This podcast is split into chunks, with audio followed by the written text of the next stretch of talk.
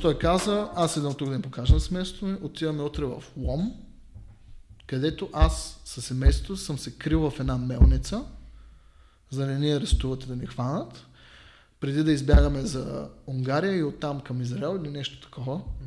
А, и искам да намеря тази мелница, къде съм се крил с това. Уникално. Можеш ли? На мен са ми Аз показвали как свършваме сватбата, нали, свързваме едно мероприятие и на следващия ден ги виждам как стоят, нали, са събрали и показват снимки от паднала, паднала от бомбардировка в Донецк някъде, където бяха, а, или Харков ли бяха, Запорожне, бяха от Запорожне. И им показват семейната им къща, разбита от преди един час от бомба. Нали? И, и, и, нали, и това казвам, когато стане въпрос за, за хотелерство, е, че ти като работеш в тази индустрия имаш така като два паралела или едно т, му казвам аз, защото имаш госта и клиента, който е срещу тебе, но имаш и човешкия фактор на, на хората, които са рамо до рамо с тебе, които обслужват. И, и в двата случая ти говориш с хора. И в двата случая тези хора идват с а, щастливите си моменти, идват с проблемите си в, в, в твоята сграда, Да. в твоята тухла. Всичките си емоции. Всичките си Всичките емоции, си емоции. И, и тук, нали, идват точно, затова го прави толкова красива индустрия.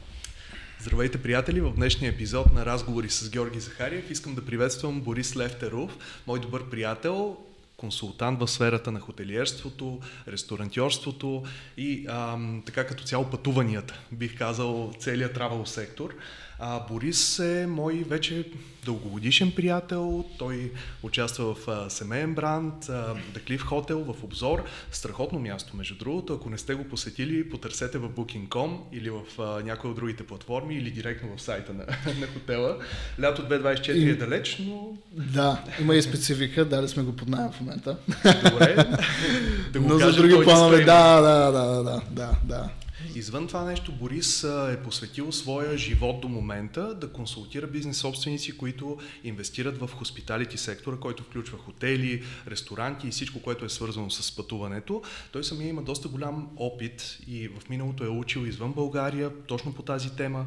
Бих казал, че е отраснал в такова семейство. Абсолютно да. Нали да, така? да, да. Ние затова споделяме и толкова много общи интереси, въпреки Да. че моята тема и сфера е много по-различна. Още в миналото, когато Даскал Алекс, Александър Да. Иванов ни запозна, Да. той каза, бе, Жоре, ти нали Airbnb тук ги знаеш нещата, тук има един Борис, ето а, Борко, който Пък а, знае се хотели. занимава с хотели, вие ще си намерите общи приказки. И то действително май така се получи. Абсолютно.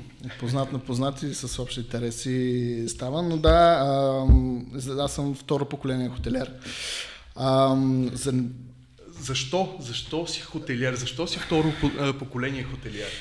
Е Откъде ти дойде това нещо? Защото и аз съм хотелиер, ако трябва да съм честен, обаче вече не съм второ поколение хотелиер. Аз съм доста извън този сектор, а ти си останал там и то не просто си останал там, ами си посветил последните години от своята работа и най-вероятно следващите години от своята работа да подобриш това как работят хотелите и този тип бизнес в България. официално, официално вече 10 години. Официално вече 10 години съм в бранша. А, като преди това се занимавах с музика 8 години. И всеки музикант в началото е работил по заведения и кафе и на- напред-назад. Аз в случая работих в нашето, да, барабанист бях. След това басист, певец, Але, рок, пънк рок и всякакви такива неща. Всички сме минали през такъв етап. Да, да, но при мен винаги е било, занимавам се само с едно нещо и само това. Просто в един момент трябваше да започна да се прехранвам с нещо допълнително и а, започнах да, да работя в бизнеса на родителите ми, който е строителство, хотелиерство, но най-вече в хотелиерската част. А, Тоест това се случи някъде около 18-19 години. точно така. Първо започнах на 19 години. На 16-17 съм помагал в кафето на хотела ни в Бургас, хотел Плаза. А, ние го, всъщност го отворихме 2000, това не е първия хотел, отворихме го 2002-2003, нещо такова. То тогава беше точно големия бум на, на хотелиерството и туризма в Да, България. точно така, да. И бих казал, че бяхме първият бутиков дизайнерски хотел, 15 стаи, точно на Богориди, на центъра. А, дизайна се сменяше на всеки 2-3 години. Беше, родители така се доста държат на, на тези неща, особено майка ми и брат ми, брат ми, който е архитект и работим с него в момента. Ам, та, оттам започнах лека по лека и като всяко едно нещо, което ти не знаеш защо го правиш първоначално, но виждаш нещо, което може би те интригува, виждаш нещо, което по-интересно и, и, и искаш да го проучиш и всъщност когато започнеш да се доближаваш до все повече до него, да почнеш да го учиш, да го работиш, да се информираш повече за самата индустрия и почваш да намираш, окей, виждам смисъла, моят смисъл в тази индустрия тук. Mm-hmm. И аз по този начин, стъпка по стъпка, за мен нямаше план Б. Аз не съм мислил, окей, сега ще пробвам хотелерство и ще стана а, нещо друго след това. Вече бях на 22 години, когато избрах, не на 21 или 22, нещо такова, когато избрах да замина да уча хотелерство в Марбея, в един швейцарски университет, с имат филиал в Марбея. И а, първоначално обаче изкарах един курс за рецепционисти в Лондон, защото учих музикален бизнес в Лондон. А, и когато го изкарах този курс за рецепционисти, казах, това е доста интуитивно за мен харесва ми, има дисциплина, защото аз бях доста дисциплиниран музикант, а, доста спортувах. да, много малко да, музиканти, да, Не пиех, не консумирах алкохол, не пушех, не, не, нищо свързано с рок-н-рола. Мога спокойно да кажа, че Борис не е бил музикант. да. а, но доста така добра дисциплина ми даде, защото тук вече идва спецификата на хотелерството, а, че е изключително разлика за мен от сцената и и хотелиерството, когато обслужваш клиенти, е буквално целта е една и съща. Ние предлагаме услуга. В този бранш а, хората си плащат за тази услуга, за да се прекарат добре, за да се отпочинат или да просто да имат място за настаняване или да изживеят нещо ново. Да говорим за лижер туризма. А, и сцената е момента на услуга, на момента на контакт с госта. И чисто като адреналин аз не усещах липса и разлика да излезеш на сцена и да забавляваш хора и да, хора, които ти си поел ангажимента да им дадеш и да, им, да ги накараш да се чувстват добре, те си платили за това за услуга и за това изживяване. Абсолютно същото усещане, когато обслужваш и клиенти. Било то в ресторант, на чекин, по време на в коридора на хотела да ги видите някъде, в лобито. Интеракцията е абсолютно едно към едно. Вие наблюдавате как се държат хората по време на процеса на обслужване или на свирене, гледате как реагират, дават фидбак. Какво работи, какво, какво не работи. работи нали, дали тази музика е добра, дали озвучаването е добро. И самия, самата подготовка да създадеш обстановката за услугата, нали, да построиш сцената или да построиш хотела, да подредиш лобито, да подредиш сцената, по т.е. да измислиш хореографията, да измислиш как ще се движи самия клиент в пространството, също е много подобен процес. Така че аз нямах... Много комплексен. Много комплексен, да. Много комплексен процес е и а, е нещо, което много всъщност хора дори от индустрията пропускат а, колко комплексно всъщност е, е, е да създадеш един хотел или ресторант. Те може би повечето хора, които а, те не са част от индустрията, ми mm-hmm. само ползват такива mm-hmm. услуги. Те си го представят като, окей, сега паркирах колата, отидох на лобито, mm-hmm. там има някакъв човек, който ще ми даде някаква карта, ще ми mm-hmm. напише личната карта в mm-hmm. а, малка книжка, mm-hmm. след това се качвам през асансьора, отварям си вратата и това е. Mm-hmm. И приключва. И, но около може би има някакво хапване, някакъв ресторант, mm-hmm. може да има спа, джакузи, но то вече е построено, т.е. не изисква никакви действия. От тук нататък, да. да от тук нататък не изисква никакви действия, да. остава си там и просто хората си представят, че е много простичък бизнес и много да. елементарен. Аз помня, да. че едно време това беше и възприятието и затова, а, как да кажа, доста хора тръгнаха да правят хотели, може би, в този период 2004, 2005 и 2006 И продължават. Да, да. строиш само, оставяш го там, той си работи.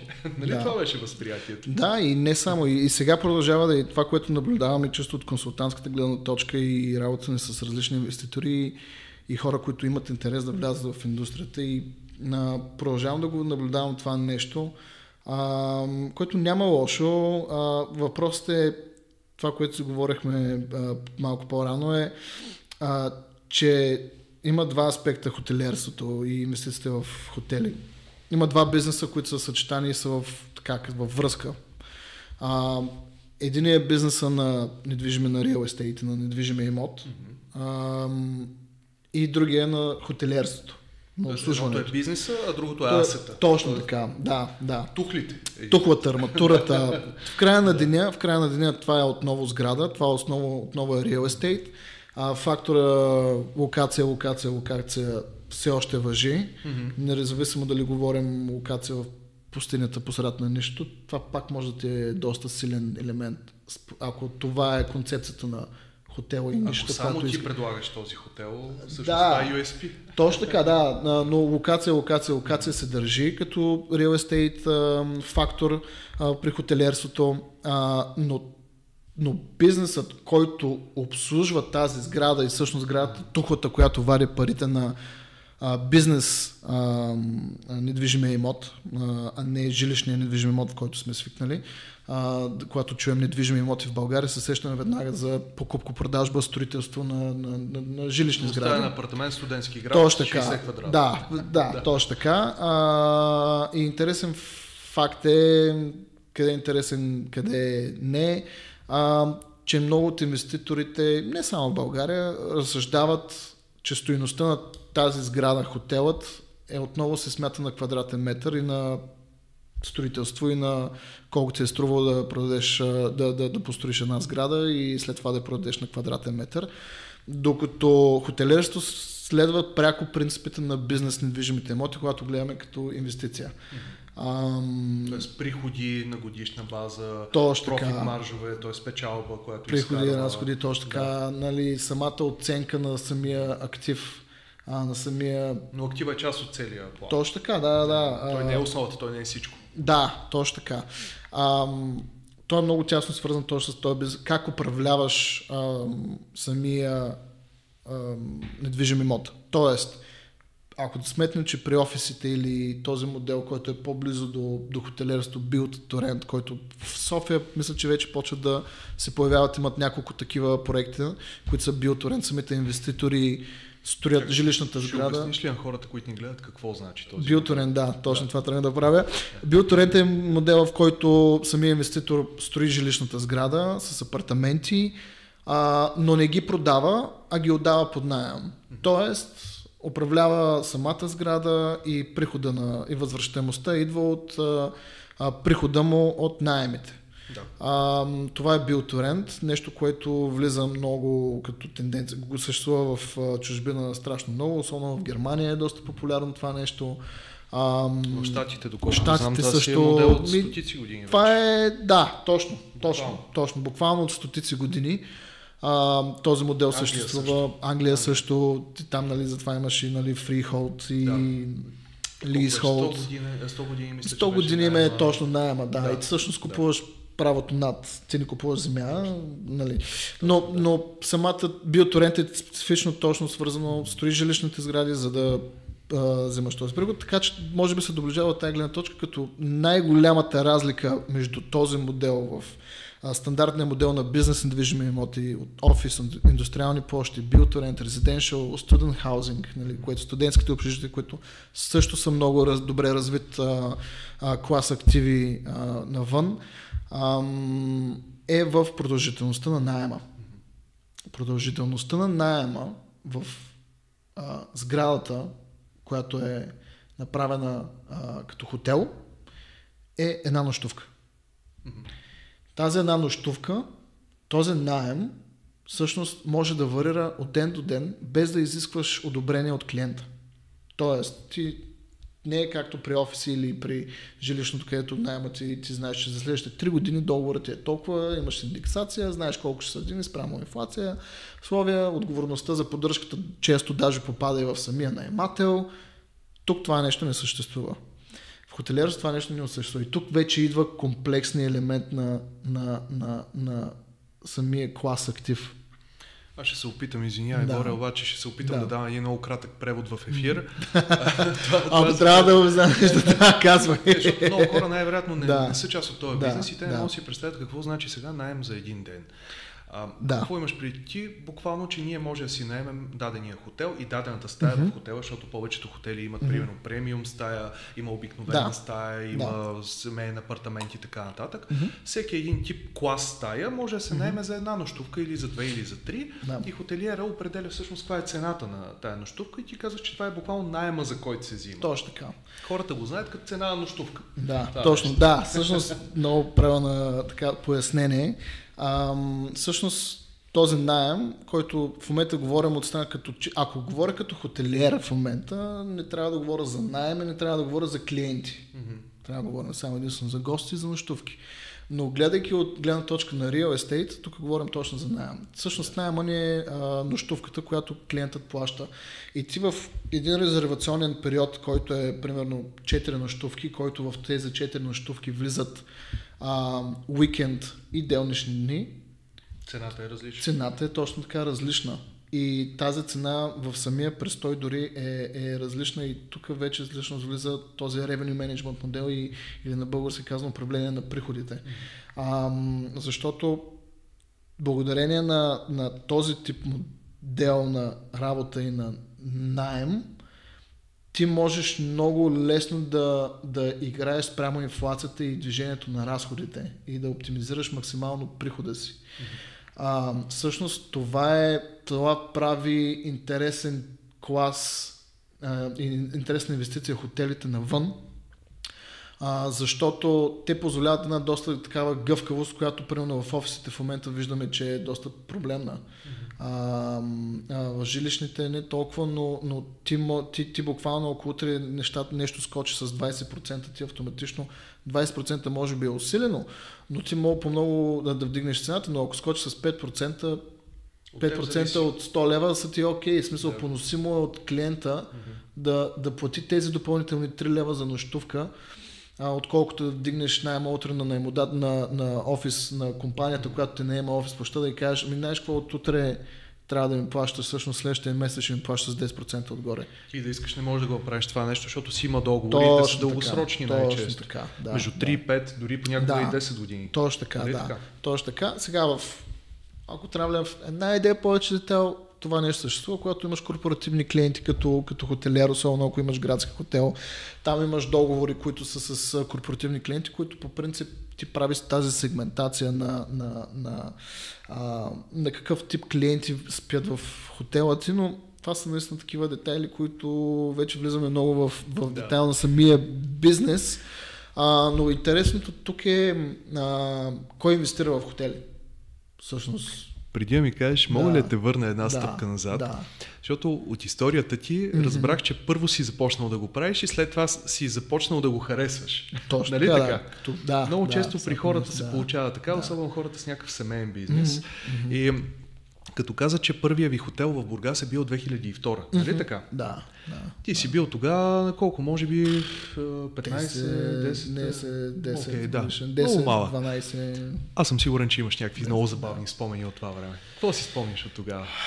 А, значи, когато говорим за семейен бизнес, особено в недвижимите имоти, а, България е доста особено. Аз всъщност за това а, а, умишлено избягвах да работя тази професия, защото виждаш, когато си от семейна страна, виждаш много позитиви, но виждаш и негативите.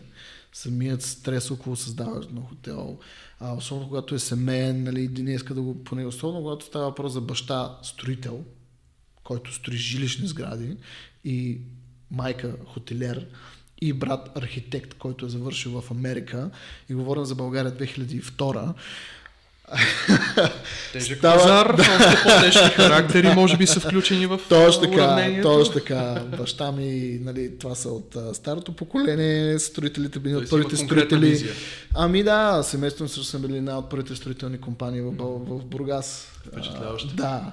И нали, точно това, което споменах малко по-рано, как един гледа като на това на тухла и арматура, която трябва да вади определена сума и трябва да бъде продадена след това на определена сума. Имаш хотелиер, който пък се занимава с самия бизнес и обслужването на клиенти и функционалността на сградата, което също е много по-специфично. След това имаш архитект, който харесва доста така Късвам те много неща. грозно. Да, тръгна, да, като да, за 10 годишно да, момче тръгна да, да ми обясняваш да. какви фактори да, да, да. така. Не, аз тогава нямам това, което имах. Какъв е да. твой спомен от тогава, като човек, който просто е неприятен, доста напрежение, да, доста напрежение. Хубавите неща започнаха по хотелите, когато вече станах по-голям, когато започнах да работя в а, хотелите. А, и Може тази динамика вече, вече когато съм бил... Ами не, пак в същия хотел, когато бях на 16-17 години. Когато бях okay. малък, аз стоях много далече от това нещо. Okay. Така че аз нямам... Спомените ми бяха само от страни, в къщи, какво, какви разговори yeah. се случват. А, не бяха много приятни, така да се каже, затова стържах да страни. Но когато започнах да така да навлизам вътре, а, стандартните неща. Тогава не бях от най-дисциплинираните, закъснявах за работа. А, но интеракцията с а, самите клиенти, а, обърнати поръчки, обърнати а, табли върху клиенти, а, споровете, а, постоянно един не, иска си плати лимончето, защо сме сложили дестинки за лимончето, трябва да е някакви такива супер а, глупости, но като забавни елементи, а, вече когато почнеш да поемаш повече отговорност и се сблъскаш с не само клиенти, но и, и служители а, и да решаваш техните проблеми и казуси, ей тогава става наистина на интересно, но може би едно от най-запомнящите ми, защото динамиката аз приемам много, много от нещата, които се случват на един хотелер, ние ги приемаме доста нормално и го наблюдавам с хора, които навлизат в бранша, не са го мислили, изведнъж се случва нещо супер, пада им покрива, примерно, някакъв теч брутален. Нещо много драматично. Да, нещо много и те са, защо на мен се случва това нещо, а за нас това е ежедневно, защото просто някъде нещо се е случило и става някаква авария, независимо, че всичко е прекрасно. Да. И за ние го приемем като нещо напълно нормално, но много интересен елемент, което аз тогава осъзнах, въобще с какво се занимавам. Беше буквално 8 години по-късно, след като съм започнал да се занимавам с това нещо, когато управлявах семейния хотел в обзор, а, имахме брутална авария, буквално седмица преди да отворим. Всички хотели около нас започват да, да, да отварят. Има един доста голям а, жилищен такъв. Тук става въпрос за летния сезон. След летния сезон, летния сезон отваряме за лятото. А, има един голям комплекс а, до нас, който пускат тласкателите си, пуска а, а, за канализацията да отпуши всичко, да подготви за сезона и се случва някакво затлачване и общо взето цялата канализация се излива в паркинга ни. Да. Това става въпрос за да, буквално абсолютно недопустимо седмица, две, две седмици преди, а, преди а, отварянето на хотела. Ние вече имаме резервации, имаме подготвени сватби, паркинга трябва да се ползва, нали? и също става едно брутално наводнение а, долу се намират всичките бойлери, цялата техника, която обслужва нали, ВК и не само пенално. Нали, и става някакъв кошмар. И, и нали, всичко е на твоите, нали, естествено екип, нали, семейството ми, всички помагаме в това решение на този проблем. Екипа, който е на място, който подготвя. Само ще ми кажеш ли на колко години беше тогава? Е, тогава съм бил на 20 7, okay, 28, добре. да. Добре. 27, За да могат да си представят хората да, как 27 да, годишен се справя да, с тази ситуация. Да, да, да. Това е, че също моите обувки могат да бъде и 20 годишен, между другото. Зависи как се развил в кариерата си. Което е много интересно. Една от малкото кариери, които ти може на 21-22 години вече да управляваш хотел. А, да, да си в тъй като ситуация. съм запознат с да. ситуацията, която ще ми кажеш да, сега, да. А, просто искам да, да подготвя хората, за да, да могат да си представят контекста на това, че ти все пак не си имал чак толкова не, не, не, а, голям не, житейски не, опит, да не, го кажем. Не, не, и се сблъскаш не, нещо много не, не. така тежко би. Точно така. Да, абсолютно, абсолютно, защото... И какво се случи? Да, и, и в същия момент, всъщност, ние в момента, няма да не как оправихме проблема, но го оправихме, но в процеса на оправането аз съм в ситуация, в която съм буквално с бутуши и съм в отпадъчни води до коленете и търсим нещо, за да видим дали се работи а, а, а, хидрофора. И в същото време звъни булката, която е буквално след седмица и половина трябва да се настанява и да водим тържеството и. И аз съм в тази обстановка, телефона ми звъни и ние 10 минути говорим за какви сладкищчета трябва да бъде, да има, с какъв вкус трябва да бъдат, с каква сметана, дали да има ягода или да няма ягода, докато аз държа гайчен ключ в, до коленете догоре с отпадъчна вода. Нали? И, и, и, и, тя не трябва въобще да разбира аз къде, и няма как да ни вдигна, защото няма как да детайл, с нея. Никакъв няма шанс. Как. Никакъв шанс и, и, и в един момент, докато говорим, нали, аз първо, че влизам в самия разговор, се едно, въобще не съм, аз съм си в офиса, въобще не. По такъв вече толкова инстинктът ти работи в такива да, ситуации, да. в екстремна ситуация, че ти. И, и всъщност нещо по време на самия разговор ми кликва в съзнанието, къде съм, чакай аз и какво говоря в момента и си казвам, това е една от най-великите професии, които, в смисъл, няма как да, дори да опишеш или да, някой да почувства това нещо, yeah. да попаднеш в такава ситуация, толкова абсурдна и да говориш за кекс, докато си в тази ситуация и да обслужваш клиенти, нали. И, и това беше много, много, много така забавен а, елемент, но иначе имаш страшно а, забавни неща. Хора са скачали от един хотел в а, а, в Слънче брак имахме апарт хотел, там са скачали с, а, и да разкачат врати, след това почват да хвърлят дивани. Един да хвърлят дивани. Да хвърлят дивани в басейна от третия етаж. Wow. Един се подхвърля, захваща за парапета, спасяват го. А, а, някакви нереални... А, Следвам, че ми разкажеш някакъв филм. Ами да, има много, много, много, много други неща, но има и много красиви моменти също така, като а, когато правих един от стажовете си тук в един а, софийски хотел, а, брандиран.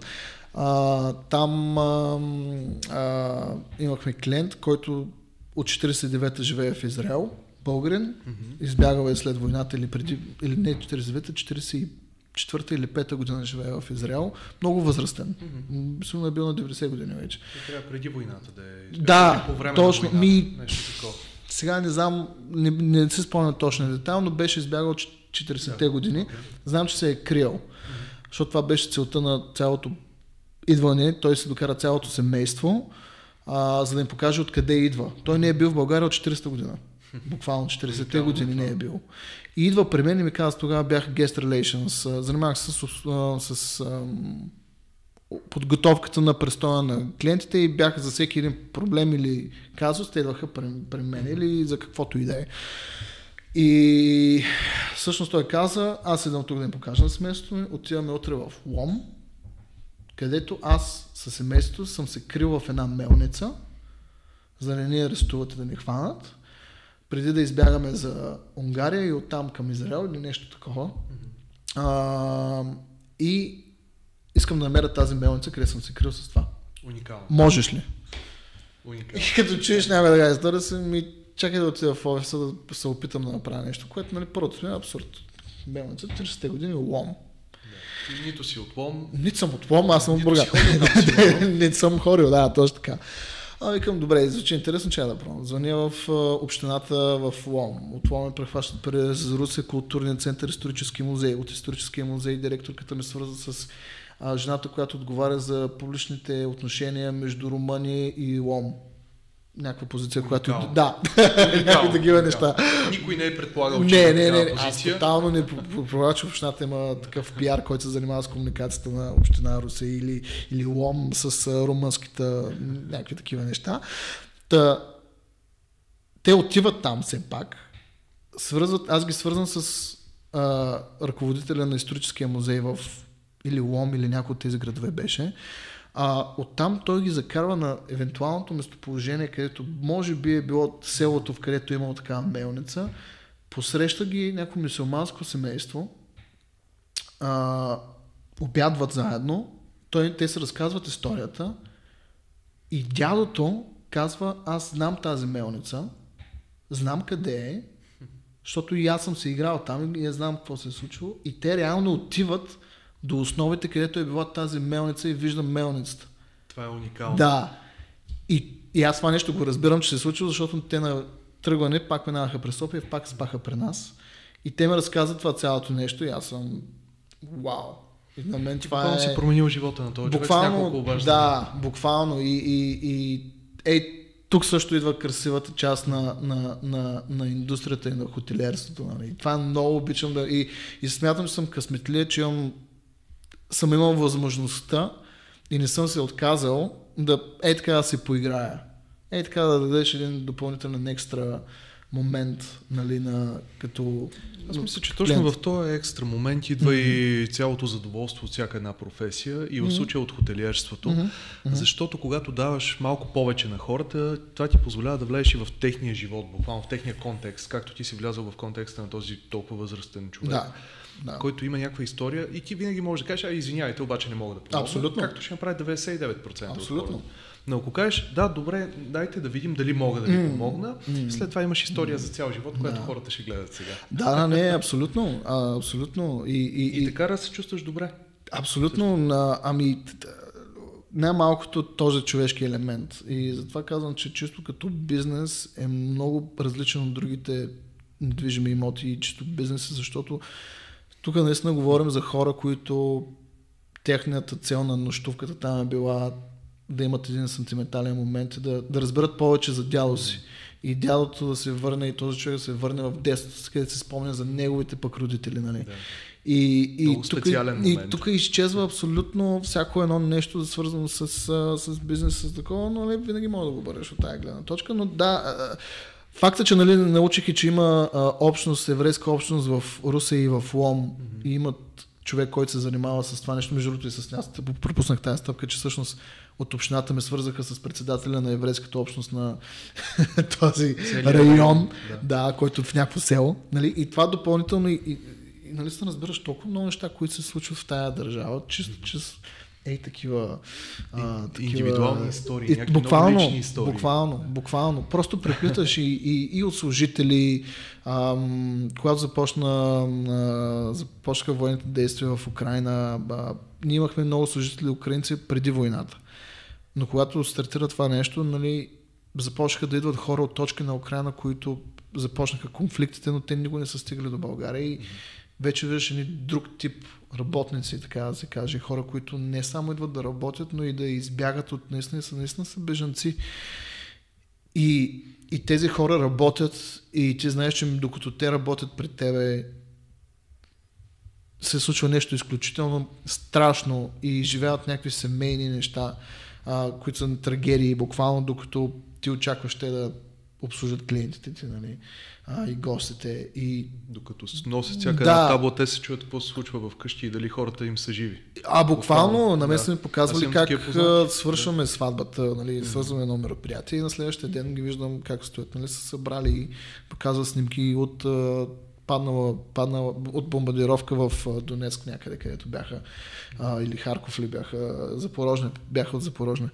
И им показват семейната им къща, разбита от преди един час от бомба. Нали? И, и, и, нали, и това казвам, когато стане въпрос за, за хотелерство, е, че ти като работеш в тази индустрия имаш така като два паралела или едно Т, му казвам аз, защото имаш госта и клиента, който е срещу тебе, но имаш и човешкия фактор на, на хората, които са рамо до рамо с тебе, които обслужват. И, и в двата случая ти говориш с хора. И в двата случая тези хора идват с а, щастливите си моменти, идват и с проблемите си в, в, в твоята сграда, Да. в твоята тухла. Всичките си емоции. Всичките си Всичките емоции, си емоции. И, и тук, нали, идва точно, затова го прави толкова красива индустрия и, и е много специфична и наистина не би казал, че е за всеки.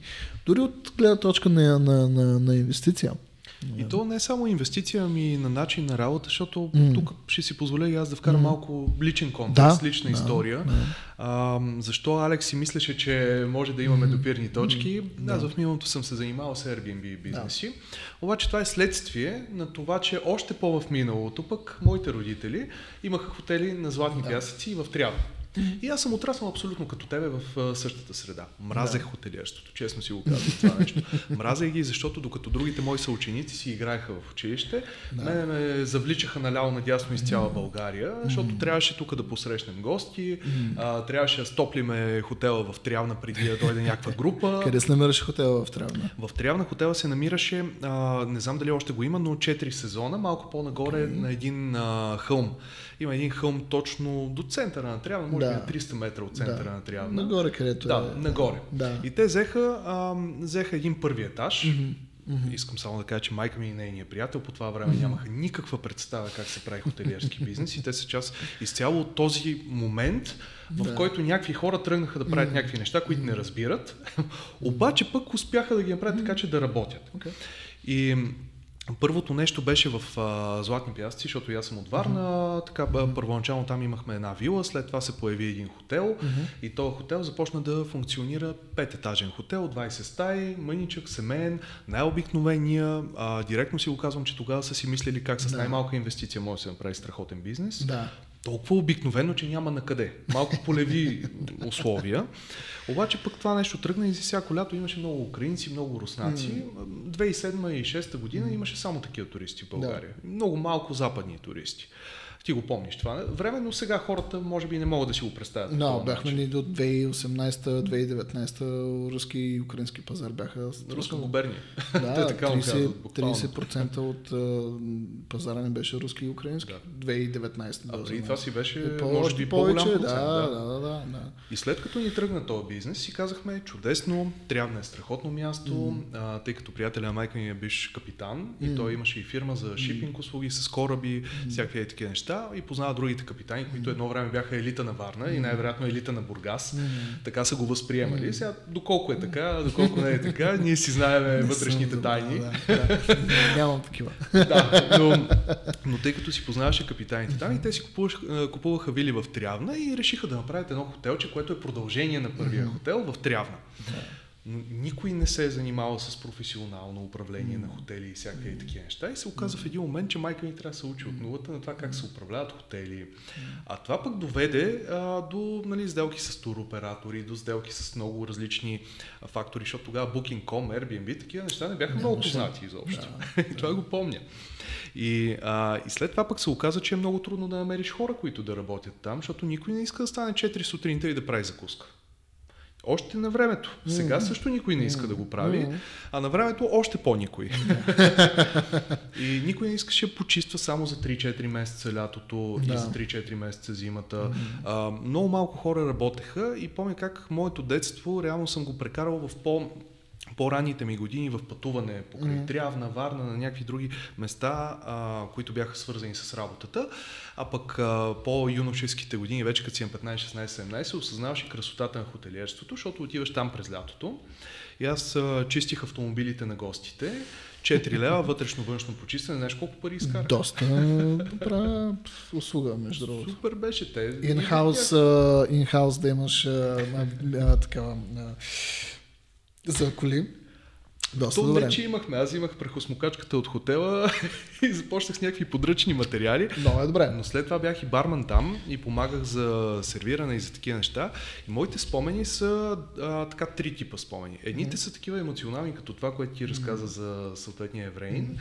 Вече истината е, че не ги помня, но помня как имаше някакви много лични човешки истории и те си стояха до един-два през нощта си ги разказват. Mm-hmm. Защото хората искат да бъдат mm-hmm. чути. Нали? Това е, най-важното нещо на тях. Да. Втория тип бяха това, че аз съм бил на 16-17, украинките и рускините са известни като едни сравнително привлекателни mm. дами. И аз бях много щастлив, че съм в а, такава компания. Чувствах се много добре. Да. А, третия тип а, бяха неща, които а, така се научавах от тях на нови mm. неща за света. Mm. И помня как един поляк на име Иеремиуш, още му помня името mm. на този човек, а, той буквално цяло лято, той си резервираше нашия хотел за два месеца някъде mm-hmm. с цялото му семейство да. в България на почивка и той ме научи за първи път да пия бира с а, степчета и с някакви плодови вкусове. И аз го гледах това нещо и си казвам, това не е нормален. Нещо, Той ме да. караше само това да. да правя. И в един момент започнах да го пия, ама това е примерно 15 години преди да влезе Ариана Радлер, да, някакви да подобни вкусове някакви... с лимон, да, с грейпфрут, да, да, не знам какво там какво. И го пия и си казвам, това е много извратено. Хем ми харесва, хем не трябва да ми харесва. Хем добре, хем не е добре. Да. И някакви е такива а неща. А това на теб какво ти говори? В смисъл, ето ти виждаш цялата тая всъщност толкова неща избори и аз. Нали, това какво ти казва за самата индустрия? Нали? За мен беше страхотно, страхотно преживяване, защото наистина успяваш да се запознаеш с много уникални mm. хора. а, то е на принципа всеки луд с номера си, защото всеки има някаква важна история за Да. себе си. Понякога е положителна, понякога е негативна, понякога е а, странна, просто странна. Имахме един руснак, който беше дошъл само единствено с цел да отиде до а, пазара на Малашевци и да купи стари плочи на Балкантон. Това беше единствената цел в неговия живот, изобщо да дойде в България. Да. всяк, всеки луд с номера си обаче по много хубав начин. И ти дава страхотна перспектива. Това, което и ти казваш, ти буквално говориш с хора. Това е client-centric бизнес, който е свързан само единствено с личното преживяване на хората, личните им истории, понякога тъжни, понякога хубави, а, обаче много те обогатява. О, не. Абсолютно, както кажеш, с тебчета. Това е нещо, което този човек го е примерно го е научил от баща му. Да. Също го е правил. Дядо му също го е Ние си правил. бяхме нали? пак по-назад от Полша. Да, тогава. да, Тогава да. е било тренд. Да, Сигурно. е, може и да е било някаква днес, да ти виждаш как този човек докарва част от неговата си култура и живот при теб. А, и, и да, този, този, този елемент, но нещо, което в момента аз много натискам и се опитвам така да проуча и доста и чрез интервюта, и чрез среща с хора, нали, окей, как тези неща могат да бъдат добре управлени чисто като бизнес?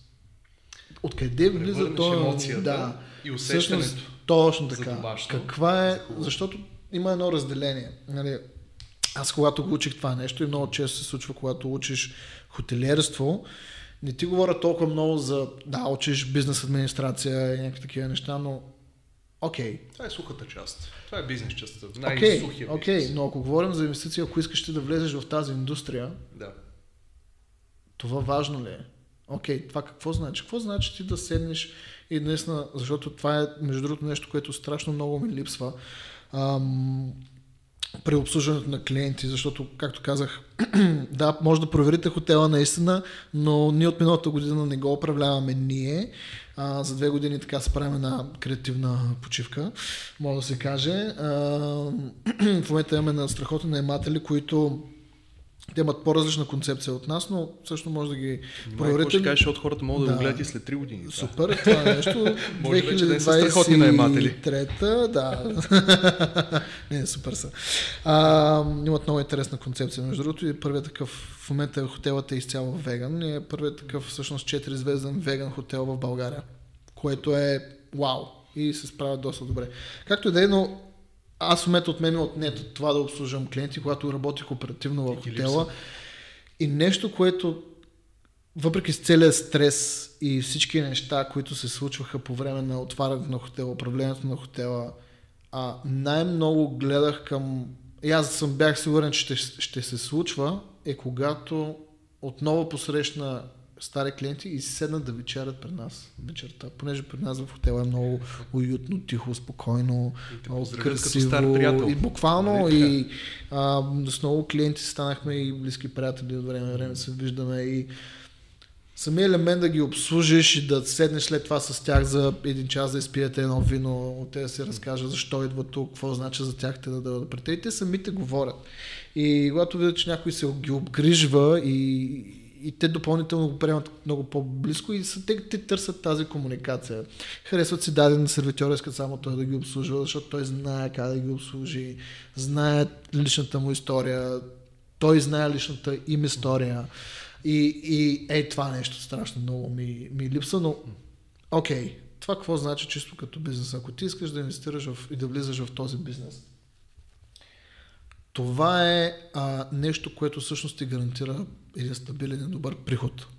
Защо? Защото когато клиентът е доволен, той, ти като маркетолог, ще го знаеш това нещо доста добре, а, много добра реклама. Чакай ще докарам семейството. А, едни приятели в момента са в района, ще им кажа да дойдат тук. Примерно, буквално са спрели случайно в хотела, решили се да останат една вечер, харесало им е и звънят. Буквално съм имал от днеска за утре 30 човека, които просто, а, моята компания в момента се шири и с Да. такова, тук не е супер, харесахме го това място, не го знаехме, сега го видях в интернет, влязах, букнах, една нощувка, супер, идваме за една седмица, 30 човека сме. Да, няма проблем. Нали, и това ти е безплатен, ето ти безплатен смисъл. А, защо? Защото е имало точно този елемент на, на, на персонализираност, на добра архитектура, добра обстановка, добре поддържана обстановка. а, отношение, качествена храна, качествен сервис, личен контакт. Контакт. А, да, да жегнеш нещо, което говорим сега за лейжър, нали, за, за, за хотели, които са предназначени за почивка, а, а, отколкото за бизнес пътувания. А в лейжър сегмента точно тези елементи се гледат страшно много и наистина буквално от днес за утре ти може да имаш пълен хотел, защото просто двама, две-три стаи са пътували, случайно са ти попаднали на тебе са ти харесали изведнъж цялата им компания и семейство и, и това са повтарящи клиенти. Нали? То А, маркетинг да се води word of mouth, да, се от уста на уста е най-добрия маркетинг. Да. Това са доволните хора. Точно, И да, мисля, че да. работи за всеки един продукт, без значение дали говорим Абсолютно. за хотелската индустрия, Абсолютно. дали ще правиш, ако ще бюра, ще Мгм. произвеждаш или Мгм. ще произвеждаш Мгм. микрофони. Ако Мгм. хората са доволни, те винаги ще кажат, аз съм доволен от този продукт или услуга. Референция. Ето ти още. Мгм, Да, айде, да. давай още бизнес Да, да, да. И това работи. И, и, и буквално е това и това ти е един от основните елементи. Но факторите ти да стигнеш до този момент на клик. Окей, това е моето място. Ето, аз обичам да гледам и в момента стартираме един страничен проект с колеги, който е точно за информиране на, на младежи, студенти, ученици и не само в хотелиерство. Събрали сме се хора, които сме учили и работили основно в чужбина и в момента сме в България. А, и успяхме да съберем за 6-7 седмици а, над 60-70 човека, които да ни последват и голяма част от тях са студенти и ученици. И им говорихме точно за хотелиерството и аз винаги се опитвах, понеже моята специалност в момента е специализирана съм в инвестиционната част на хотелиерството. Точно това се опитвах да, защото ние сме хора, които са от оперативна гледна точка и инвестиционна гледна точка, консултантска, имаме много различни аспекти на самата индустрия, в самите хотелски инвестиции имаш много аспекти и заинтересовани страни или на английски стейкхолдери, Да. които Всички участници в всички процеса. участници в процеса. Клиентите, инвеститорите, служителите, менеджмента. адвокати, ако ще адвокати. служи, банки, кредитори, абсолютно всеки един стейкхолдър е много важно да знаеш те каква сила имат. И окей, на кредитора какво значение има, сега говорим принципно, не, специали, не, не правя специфика за България, но принципно а, за какво значение има за кредитора дали клиента е имал точно това изживяване. Ами ще има, защото на него това му казва, окей, този бранд е силен, те затова и самите банки и, кредитори навън харесват да има бранд, защото бранд е лесно валидация на качество. Под бранд говорим за Хилтън, Хаят, Мерият, всички тези големи имена, разпознаваемите имена, които са в ам, хотелиерството. А, те харесват да имат това име на сградата, защото знаят, че има много има съвкупност от такива истории. Има съвкупност от а, personal touch, от изживяване, от персонализация, което от тяхна гледна точка, окей, щом те го постигат това нещо, това значи доволни клиенти, добър маркетинг, добър пиар, те ще имат достатъчно бизнес. Приходи. Точно така. Ще има достатъчно бизнес да се покрият. Аз да съм сигурен, че аз ще се върна нали, кредита, който съм отпуснал. Нали, ей, ей, тази нишка на мен е много интересна и е много важно да бъде комуникирана, защото аз не виждам да се комуникира. Защо толкова суха част като строителство и бизнес и всичките сухи страни на, на, на инвестиционния свят има значение как се чувства клиента и как сервитьора кара да, чувства, да се чувства един клиент. Ми аз бързо ще ти кажа моята, mm. моето предположение, Mm. защото човека, който ще те кредитира или организацията, Mm. или пък екипа, те гледат цифрите. Те няма да Точно дойдат така. на място най-често. Точно така. Те няма да видят дори и снимките на самия проект, Мгм. само ще видят 5 годишна история назад в данни. Окей, всяка година правим 10% ръст. М. А, значи няма проблем, нали? Те сигурно ще успеят да си изплатят тук месечните вноски и до Да. там. Накрая отговора да, не. Ще дадем парите или няма да дадем парите. И всичко се свежда до една обикновена сделка. Но това естествено е моята хипотеза, аз Да. не знам дали е вярно. Вярно е. Вярно ли? е? Добре. има, го. а, не, има, има много значение, има много значение а, кои са инвеститорите. Всъщност нещо, което много често се пропуска чисто като информация, е, че този бранд Хаят мерят те в момента не са собственици на хотели въобще. Те от Да. 9000 хотела. Са бранд. Те са бранд. Те са Те ноу-хау. си дават името. Те са марки, те са ноу-хау. Проект. Да. Процеси. Точно така. А, всъщност от преди 15 години някъде, може някои от 20 години, предприемат а, Asset Light стратегия. Тоест, те започват масово да продават хотелските си активи, сградите, защото по- по-голяма част от тях са публични компании и гледах много интересно интервю или подкаст беше а, с а, един от хората, които прави голямата сделка в Хилтън, защото Хилтън е бил разделен на европейски и на американски а, собственици и когато всъщност правят целият мърч Хилтън става, Хилтън става едно, а, имаше едно интервю с всъщност един от хората, които участват в самия процес. И когато, понеже Хилтън е публична компания, и когато отиват в, в, на Уолл Стрит и Уолл Стрит им казва сега, трябва да, раз, трябва да се изберете едно от двете неща, ако искате да ви лиснем, ако искате Хилтън да присъства като публична компания. Вие сте real estate компания или маркетингова компания. Кое от двете? да. Маркетинговата компания естествено е много по-силна и лесна за скейл. Не се занимава с процеса на поручване на... Пак се занимава с поручване, но цялата администрация и управление на актива и в балансовия ти отчет, нали, да имаш сграда, такъв тип актив и такъв тип актив да ти тежи там Те се освобождават от кредити и такива неща. Точно така. Това не значи, че а, маржовите са по-различни, защото там а, те стават наистина маркетингова компания, която трябва да натиска много бранда си, да го продава на максимално много сгради и инвеститори, за да може да се взима, защото принципа на който работят такива брандове, те взимат процент от прихода на стаи. И, или, или цялостния приход. Имат различни инсентиви или проценти, които са разбити, но тяхната най-голяма инвестиция в момента е в тренинг на персонал и реклама. Нищо друго. И лоялна програма. Бранд. Буквално Бранд. бранд. Да, буквално е бранд. бранд. и процеси. Тези Да. две неща. Точно така, да. А, и, и всъщност това е много важно да се знае, че а, ако нали стигне до въпроса на до, до, окей, какво се случва в България, каква е разликата в България с хотелierството навън, от развитите пазари като Франция, Англия и Америка, защото дори и Италия не е развит пазар, дори и, и, и по начина по който говорим за Америка, например, разликата е в профила на инвеститора. Мгм. В Америка а, най-вече от 80-те и най-голямото а, така, развитие в хотелиерството става, когато почват да влизат фондове, така наречените ритове или на български АДСИЦ. Да. Когато почнат да... Real Estate Investment, Trust. Trust. Точно така, на български абревиатурата няма. И аз Да, мога кажа. а, но модела на българските е малко по-различен от модела на американските, но буквално ти можеш като човек, който няма 20, 30, 100 милиона да инвестира в хотел, може да си купиш акции от такива публични ритове или да вкараш пари в тези а, ритове, а, които те инвестират само единствено основно в хотелски активи. Mm-hmm. Така, когато имаш един такъв фонд, е хубаво да имаш и човек, който да го управлява или бранд, който да го управлява. Те купуват сградата и взимат така наречения оператор. Операторите са Hilton, Marriott и така нататък. Да. Този, който ще ти даде бранда след Точно ти да така. оперираш под него. Те влизат и подписват менеджмент договор или франчайз, а, но пък ето тук идва също един много интересен момент, защото се появяват и така наречените white label менеджмент компании.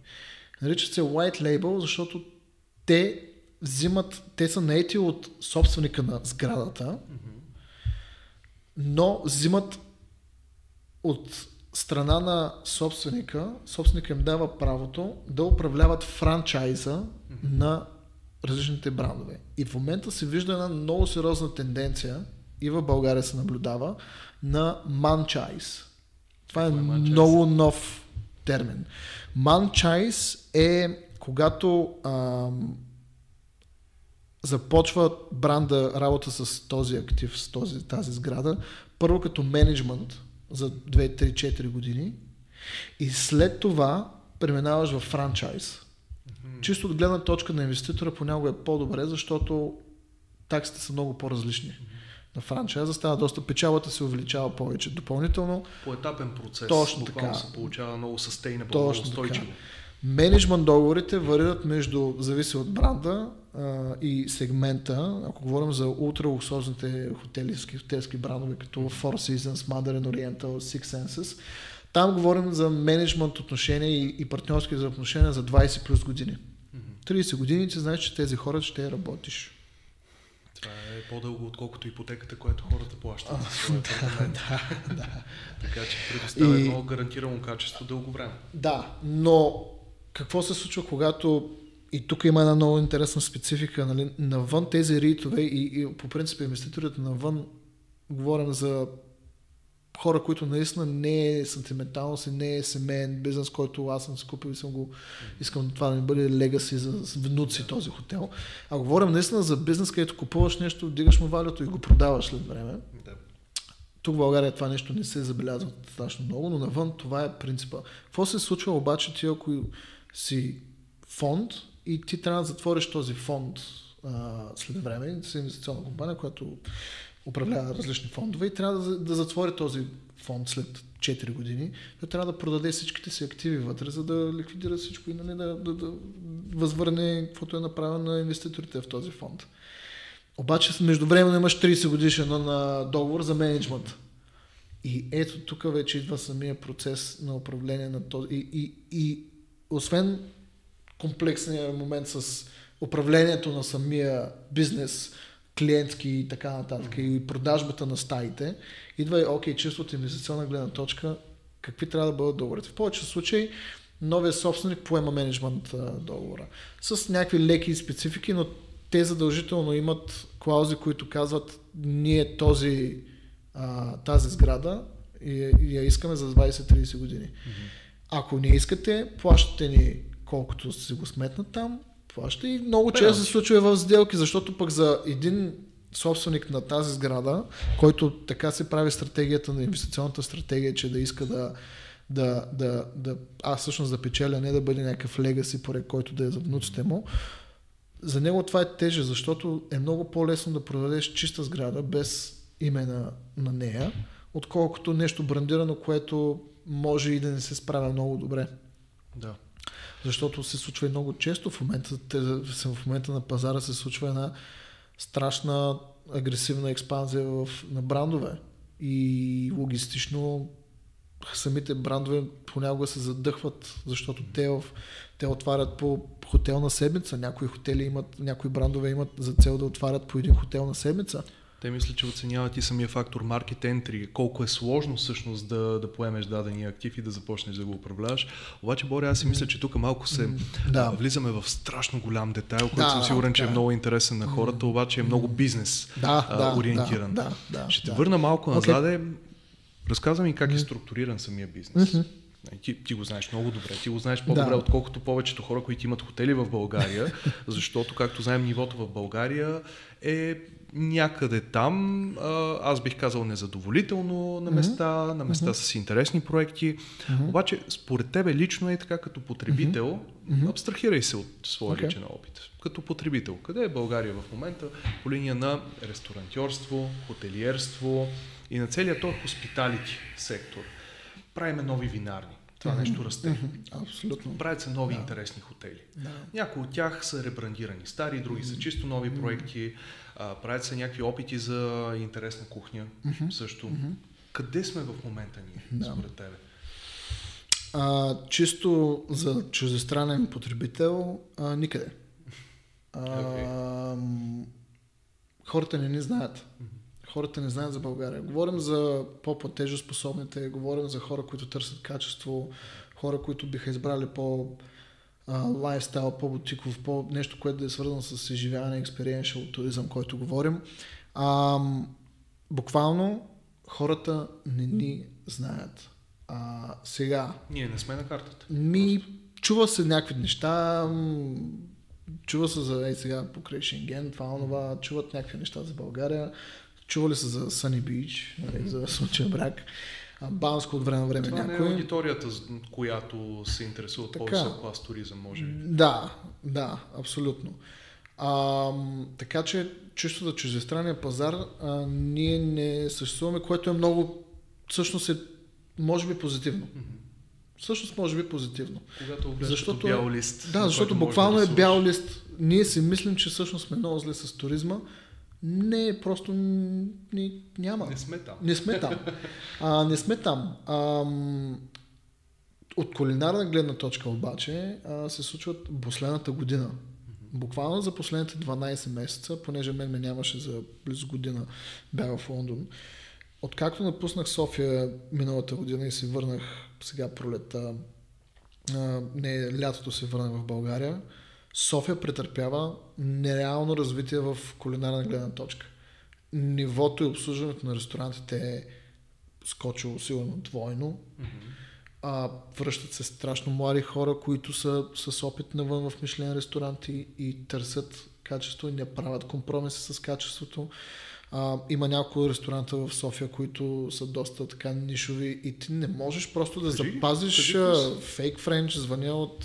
Ходил съм, когато беше старото меню, но нали, сега е моя грешката, че не звъня за следващата седмица. Но колкото и пъти да съм звъннал, вече Няма става дразнещо, не мога вдигна, не мога да седна. Това е много яко. Това е много добре. А, много други ресторанти има, които просто са sold out.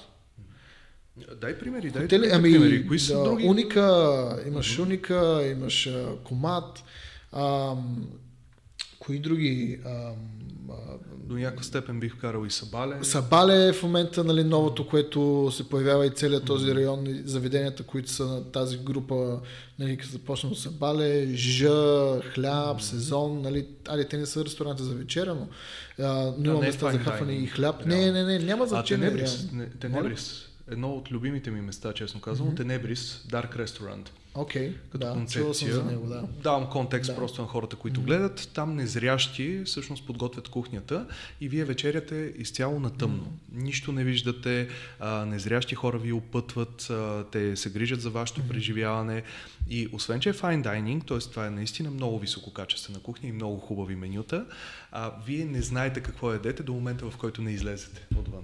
Е Готино като Да. експириенс. Да, И винаги е букнато. Да, е чувал съм много, много добри неща за него. Даже ми бяха подарили един ваучер, който за съжаление беше унищожен. И е, сега ще трябва пак да, да се опитам да стигна до там. Но наистина от Космос, екипа Да, на Космос е просто нереален. Те си имат креативни директори, които се занимават и само единствено изцяло с изживяването на хората и какво те ще консумират. Ам, чисто за Мишлен в България има технически спънки, доколкото съм запознат. Какво значи? Ами, мисля, че имаше, бях се говорил с а, един готвач, който а, а, а, имат доста популярно заведение в момента и, и всъщност казусът там идва от, мисля, че може да греша, не съм проучвал в детайл, но от съпорта на Министерство на държавно ниво. За да стане дестинация, трябва да има и институционален тип от държавата Добре. А, съпорт, Подкрепа. някаква подкрепа, за, защото сега се връщам от Любляна, има страшно много мишлени ресторанти. А, Той в Букурещ Будапешта, Букурещ, за Букурещ не съм, може да има, да. Ами, Миналата Мишлен, година да. аз ходих в Букурещ и целта ми беше да пробвам точно такъв тип мишленски да, места да, там, защото да. Букурещ и София Да. винаги вървят М. в кюб. Ние сме Абсолютно, заедно. абсолютно, да. И си да. казвам, бе, защо в Букурещ има мишленски, а в София няма. Действително, Имаше, местата, които да. пробвахме, те бяха Да. хубави, но М. не мога да кажа, Да. че беше нещо уникално. Не е било мишленското ниво, Да. което съм ял примерно в Лондон, в а, Франция. Да, ами то Мишлен в момента и доста се промени последните не, десетилетия така и много готвачи всъщност почнаха да връщат, нали, особено от старата школа започнаха да се връщат звездите Мишлен, защото за тях няма как една будка за хот-дог да, Да. да има Мишлен звезда, нали? защото Да. Мишлен през Азия, 70-те, мисля, че- 80-те години старата кулинарна школа. Знаеш ли откъде идва Да. Мишлен? Всъщност, как е създадена концепцията за Абсолютно, Мишлен? Да, да, Знаеш, да, за гумите. Да, да, Да. абсолютно. Да, то се е. Мишлен гайд. Мишлен гайд, но пък имаме Мишлен хотели в България в момента, защото Така те е. Мишлен затвори, отвориха вече и концепция за хотели, Окей. които вкарват и хотели в... Защото Мишлен идва от когато а, бранда, сега не знам преди колко години, да ни под, под, под, някой, но всъщност са ги давали на собственици на коли, за да знаят, когато пътуват с гумите Мишлен някъде, Да. с колите си, да знаят къде да отседнат и къде да хапнат и къде да спят. Да. И всъщност самия гайд започва да става доста така като институция. И... Само вкарвам едно да. допълнение малко, да. защото това е времето, в което хората те първа започват да използват автомобили. Точно така, да. И да. Мишлен като една от първите компании, които произвеждат автомобилни гуми, трябва да провокират хората да пътуват Точно повече. Така, да. Да. И когато ги провокират, нали, те хора ще си сменят mm. по-често гумите. Mm. И те измислят нещо гениално. И да. това е хора, пътувайте тук 100 км до някакъв съседен mm. град. Има страхотен ресторант, номер едно да. е, тъй като хората, които са имали автомобили по това време преди стотина години, са били само най-богатите, mm-hmm. които могат да си го позволят този страхотен ресторант. И да. по този начин всъщност компания за гуми влиза изобщо в ресторантьорски. Абсолютно, да. То не е ресторантьорски да. бизнес, защото те самите нямат ресторанти, да, но е в тази сфера. Но, да, но не използват и стъпват на нещо на, на туризма и стъпват на, на стават част от индустрията, нали? стават един сериозен стейкхолдър нали? в цялото нещо и, и, и всъщност всъщност спречката е някъде там, но чисто като качество и като изживяване имаме продукта. В смисъл, той е тук, той съществува. Имаме на какво да стъпим. Сега, хотелите е друг елемент. Преди да минеш да, хотелите, да, въпрос, да. кои са ти любимите места за храна? Говорим в... за ресторанти, Европа, Штатите, Азия, няма значение. А, кое като държава ли? Дори по-скоро като места, като тип кухня, а, като преживяване, което си изживявал. Fine dining, не съм фен на fine dining, ако mm. трябва да бъда честен. Не, ако трябва Въпреки, да е за Да, ами да, Лондон е страхотна дестинация само за, за храна. Нали. Франция, това, което аз харесвам да ходя, а, са места, които а, са наистина а, наблягат много на качествения продукт, със сигурност не търся места, които са туристически. Mm-hmm. Сега ако на централния площад на някоя дестинация, не сядам там. Yeah. А, гледам наистина, ако трябва да бъда честен, местата, на кои, които си подбирам за, за ядене, ги гледам през Инстаграм. Окей. Okay. Не Google Maps, не, не Мишлен. Аз ревюта, значи, аз, съм, аз не, не, не чета ревюта никога. Okay. Нито за хотели, нито за ресторанти. Аз само гледам те как комуникират, може би кой е бил там и какъв контент вкарват в Инстаграм. Добре, кажи някои примери за любими твои места. Уф, Защото за Лондон аз веднага се сещам Burgers and Lobsters. Любимото ми място да, са бургери с той е, да. той, е, той, е доста, той е доста добър, да. Оф, ми, така с имена на примерно Марио в Италия, Масимо Бутура, нали, Остерия Франческана. А, той е в а, Модена. Okay. В Модена. А, имам приятел, с който съм учил в, а, а, в а, Испания, като бяхме. Имат а, страхотен ресторант в центъра на Болония, в старата част. А, и бар, а, се Бука. Okay. А, то е уникален ресторант. Това е в Болония. В Болония, да. да, в Болония. Дори има директен полет София-Болония. Да, да, да. Аз ходя, аз всяка, всяка година ходя за 4 дни mm-hmm. с него сме там, той се е там, чакам да бъде там и Чудесно. той ме просто ме поема изцяло, защото буквално то Болония е малък град. А, и целият град го познава него, защото са стари ресторантьори там от а, центъра на Болония. Има традиция. Но има традиция, има точно така, да. Има, има наистина традиция, но, но примерно местата, които са наистина уникални са ам, Елевен Мадисън в Нью Йорк, Алинея са места, на които са страхотни за, за, за, за, за изживяването. Това в момента, което бяхме в Любляна, например. Сега по нова година един ресторант Стрелец mm-hmm. се казва, който е в кулата, бойната кула горе в замъка на Любляна. На снимки, ако трябва да бъда честен, не изглеждаше нещо вау. Mm-hmm. И се казаха, това ще бъде поредния fine dining, който няма да се наям. Та, спряхме на границата с а, Харватска и Любляна има, и Словения. Има една бензиностанция, където готвят страхотни манджи. Винаги баб Боб. Сега така, викам сега компания, да, да се хапнем. да вече беше два и половина. За всеки случай. Да, да се хапнем, защото вечерта може и да не се наеде, да се хапнах. Се хапнахме много добре с винеки баб, боб и такива. Това е като баща ми ми е казал едно време, като се е срещал с майка ми, ми казва, аз, аз първо си хапвам вкъщи и след това отивам на вечеря. На похоже, да, да, та, но, но всъщност а, това място беше уникално. А, храната беше просто ние се взехме 5, защото ти можеш да се избереш между 5 и 9 степено, mm-hmm. може да се избереш като много хубав детайл казаха сервитора. Количеството е едно и също, просто е разбито на по-малки. И има различни вкусове, но като количество... Пробваш повече. Просто пробваш повече, но количество брой е... съ- неща. И ние уж взехме Да. 5 степено, ама ти имаш комплименти между основно и, и преди аз имаше нещо, после два десерта, уж като комплимент пак някакви неща и ние вече, защото пред това се бяхме това, хапнали. и, и такива вече на третото бяхме, «А, още ли има? и вече точно Едва, с който е кафето дебот да, преди това. да, и с кафето да, още повече неща, но там беше, порциите не се изглеждаха страхотни, красиви, но това, което различава fine dining от, от, от по-стандартния дайнинг, е не само вкуса, но и текстурата, детайла, процеса, в който ти усещаш самото ястие, първо ще бъде меко, после ще стане хрупкаво, след това ще премине към желе, оттам ще премине и ти всъщност Аз се всяка една сега, хал, докато, да. го, докато го обясняваш толкова красиво, аз Да, директно си а, да но, но ти, ти всъщност го едеш и, и, и, и усещаш всеки един елемент в устата ти. Докато сега като ядахме боба също беше уникален. Да. Но е боб, в Но смисъл. е храна. Но е храна. храна, Но е не храна. и, и е друг, но, друг, друго изживяване. Да. Друго изживяване. А през деня пък, ето, примерно в Любляна, просто ми е много прясно. Аз съм много зле с семената. Ако седна да ги размисля, веднага ще изкарам в Инстаграм местата, на които и съм бил и съм, а, съм се харесал, но това е нещо, че аз особено когато пътувам, всеки път седам на различно място. Ни, а, аз първо, че не се задържам повече от два дни на едно място. Да. Задължително съчетаваме с нещо. разглеждаш нови места. Абсолютно. И просто м- в, в, в е, сега се връщам назад и в, а, примерно в Устони, в Поле имаше страхотни, страхотни ресторанчета. Името му го забравих, но беше уникален. Но ако се върна сега да трябва да го проверя, ще го намеря, ще кажа. Ще веднага ще направя график. Такова къде да ходите.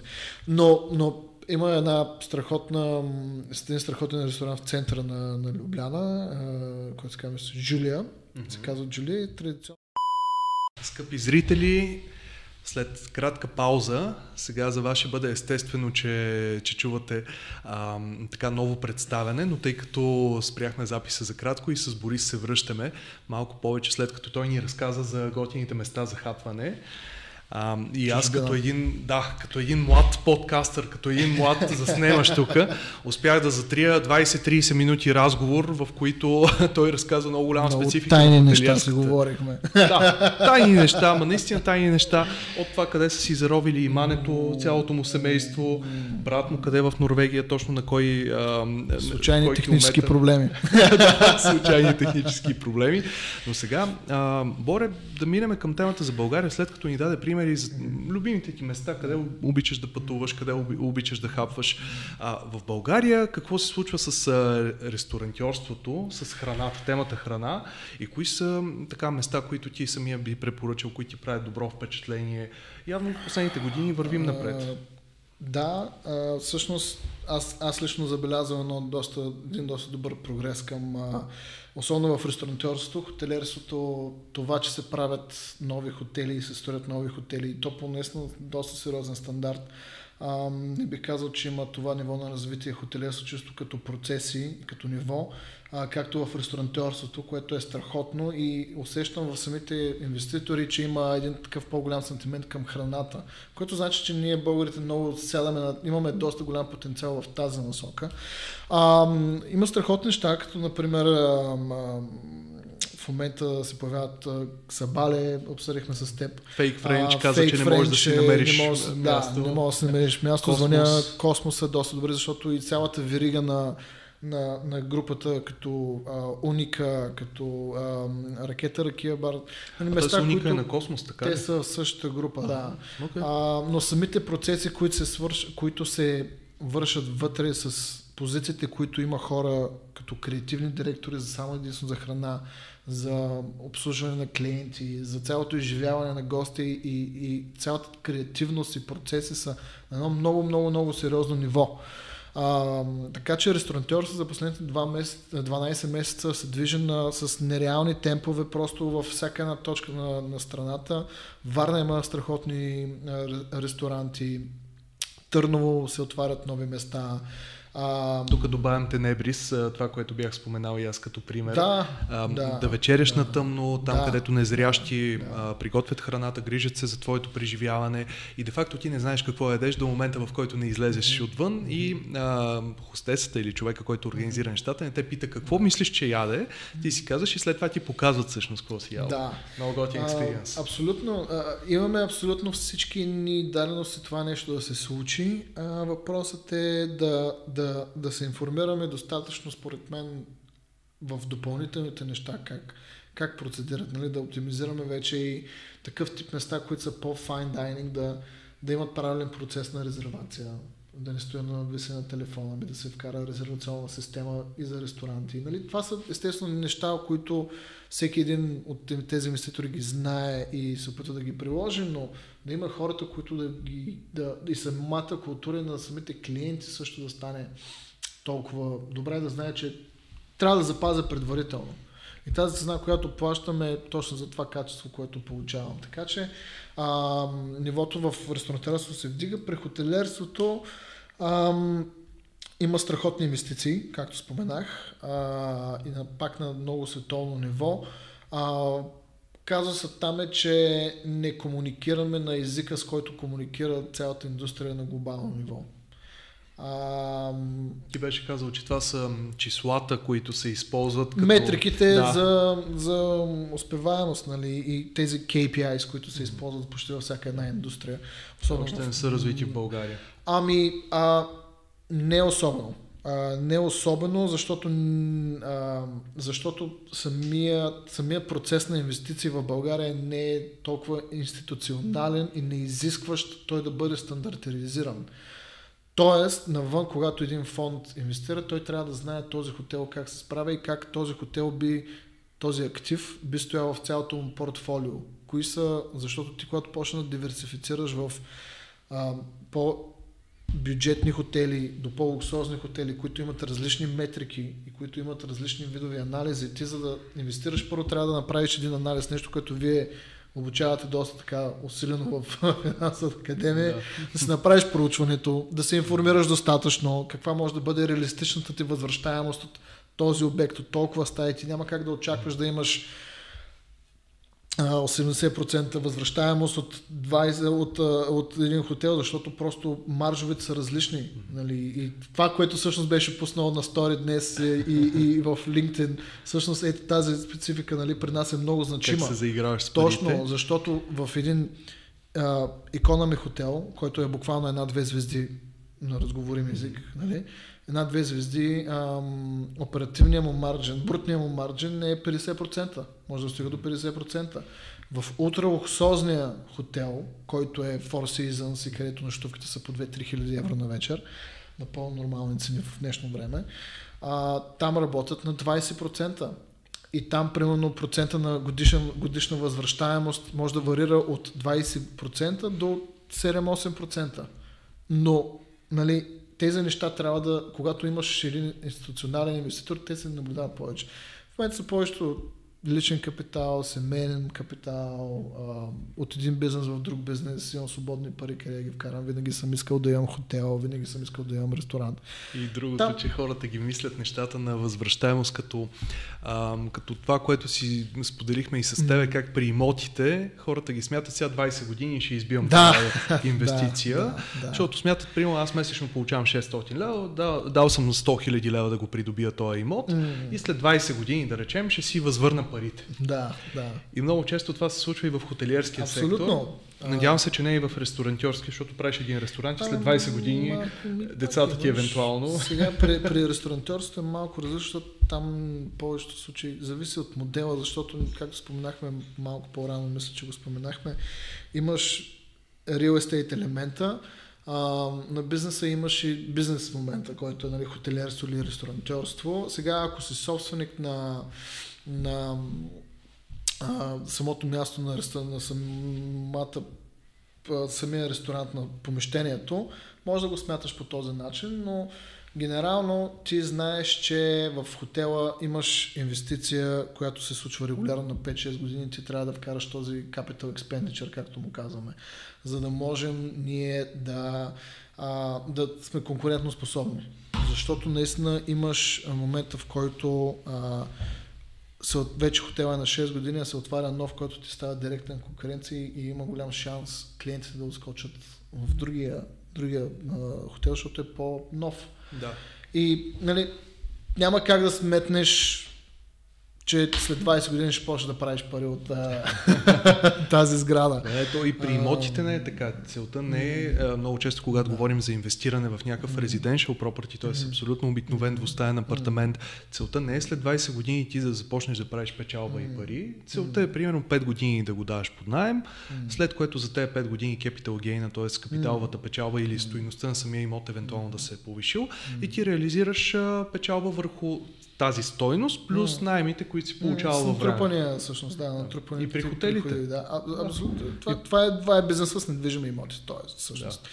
И, и мислиме за 100 години напред, нали така? А, значи, стойността на хотела се смята 100 години напред, mm-hmm. но сега. Да. А, в смисъл, ти купуваш нещо, което след 100 години би струвало толкова, примерно mm-hmm. 10 или 12 години. Нали? В смисъл, ние когато okay. правим feasibility, когато всъщност анализ за проучване на успеваемост, а, ние залагаме между 6 и 10 години, смятаме какво с индексации, с инфлация, с пазарни исторически данни и така нататък.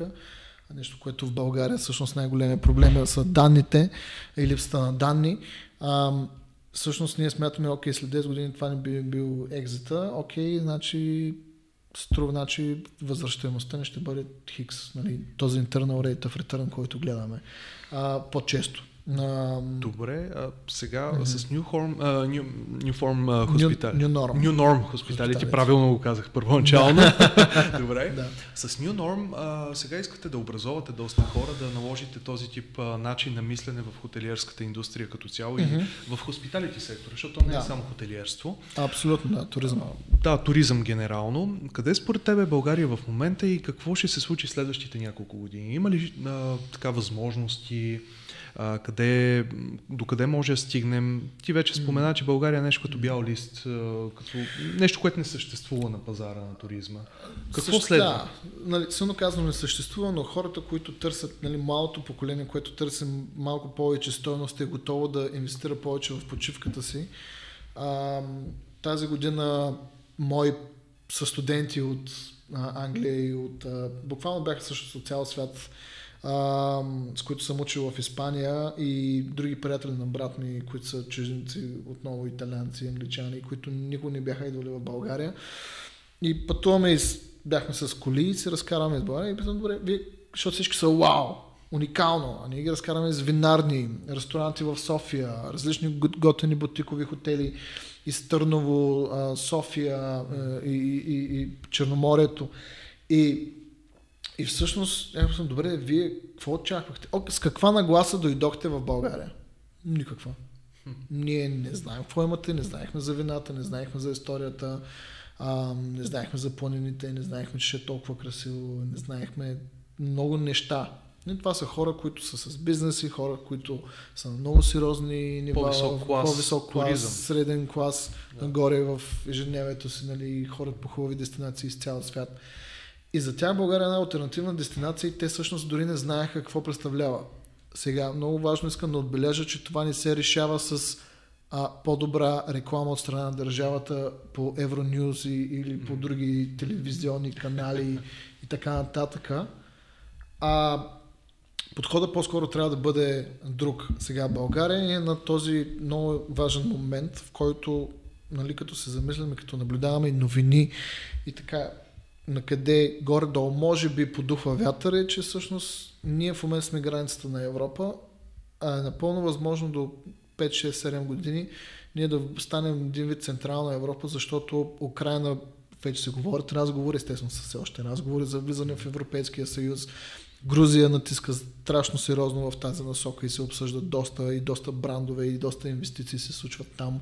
Така че ние влизаме в един доста един а, така интересен момент в нашата история, въобще като цяло България да има възможността да бъде един доста добър център за всякакъв вид. Чисто логистично вече границата се измества. И тук ще се случват доста интересни неща. А, каквото и да си говорим, България вече се говори по-позитивно за нея въобще на глобално ниво. и има защита, нали, доста нали, от Европейския съюз, а, с Шенген в момента се говори и така, обръща се внимание. Обръща Влизаме се малко малко по малко внимание. в клуба на развитите Точно економики и така. държави. И всъщност, нали, ако наблюдаваме какво се случи с Любляна, Словения, ако щеш, където нощувките са тройни на, на софийските, почти бих казал тройни, по, но, по минимум двойни. А, Полша, Варшава, нали, доста по-голяма, не доста, до, много по-голяма държава от България, но вече Централна Европа и там всъщност, когато за един от проектите, които работим в България в момента, ние виждаме, че всъщност този хотел в София би имал доста по-високи цени от Полша и ще може да ги понесе и пазара ще може да ги понесе, защото Полша вече преминава и Централна Европа преминава вече в статут на малко по-стабилизирани държави и вече почват да се движат като по-големите държави в, централ, в Западна Европа. Това, което бизнеса се нарича устойчивост. Точно така. Ти да, и там винаги имаше 50% малко, ръст, да, да, ти си точно. 5% надолу или 5% да, нагоре. Да, точно така. И всъщност България, може би, поне по мои наблюдения, така влиза в точно този елемент на много драстичен и сериозен и сериозен ръст. И тук е нашата отговорност в момента на индустрията и това, което с New Norm ще се опитаме да направим, а, къде сме събрали колеги, които искаме да информираме а, под формата на различни събития, а, блогове, добре сме, Живи сме. различни събития, а, събития, форуми а, и различни видови ангажименти да информираме всъщност новото поколение, което влиза в индустрията. Нали. И не само и самата индустрия с хората, които ние в момента сме го създали, е, са хора, които са работили в професионалисти от индустрията, но работили в, и развили се в чужбина. Образование, Взели чужбина, много ноу-хау от Дубай, от ниво. Индонезия, чуждестранни брандове и много млади хора всъщност започнаха да ни следват и да искат да търсят насоки. Някои не са сигурни ли да остават в индустрията и ние им даваме точно тази насока. Виж, не мога да кажа дали трябва да останеш или не, имайки предвид кризата, която е с кадрите, която също бяхме обсъждали. А, всъщност ние не искаме да ги изложим да кажем, е, ела, тук е много готово, много е добре, трябва да дойдеш тук задължително. Не, ние им казваме, това е индустрията. Това тя работи по този начин. Смяташ ли, че ти можеш да се справиш с нея? Каква допълнителна информация ти трябва, за да вземеш ти решението дали да останеш? И ти виждаш как всъщност младите търсят точно това нещо. 20 годишните, Някой да им 18 обясни. годишните, някой просто да ги подхване и да им покаже, окей, така се прави. Нещо, което и на мен ме лисваше, когато учих и когато бях студент. Нещо, което в първите ми години на кариерата, което търсех нали, от хора, които са много по-опитни и с много сериозен това Точно нещо, така, на да. информирани да, решения, точно, какво следва. Да, да. И то не да го...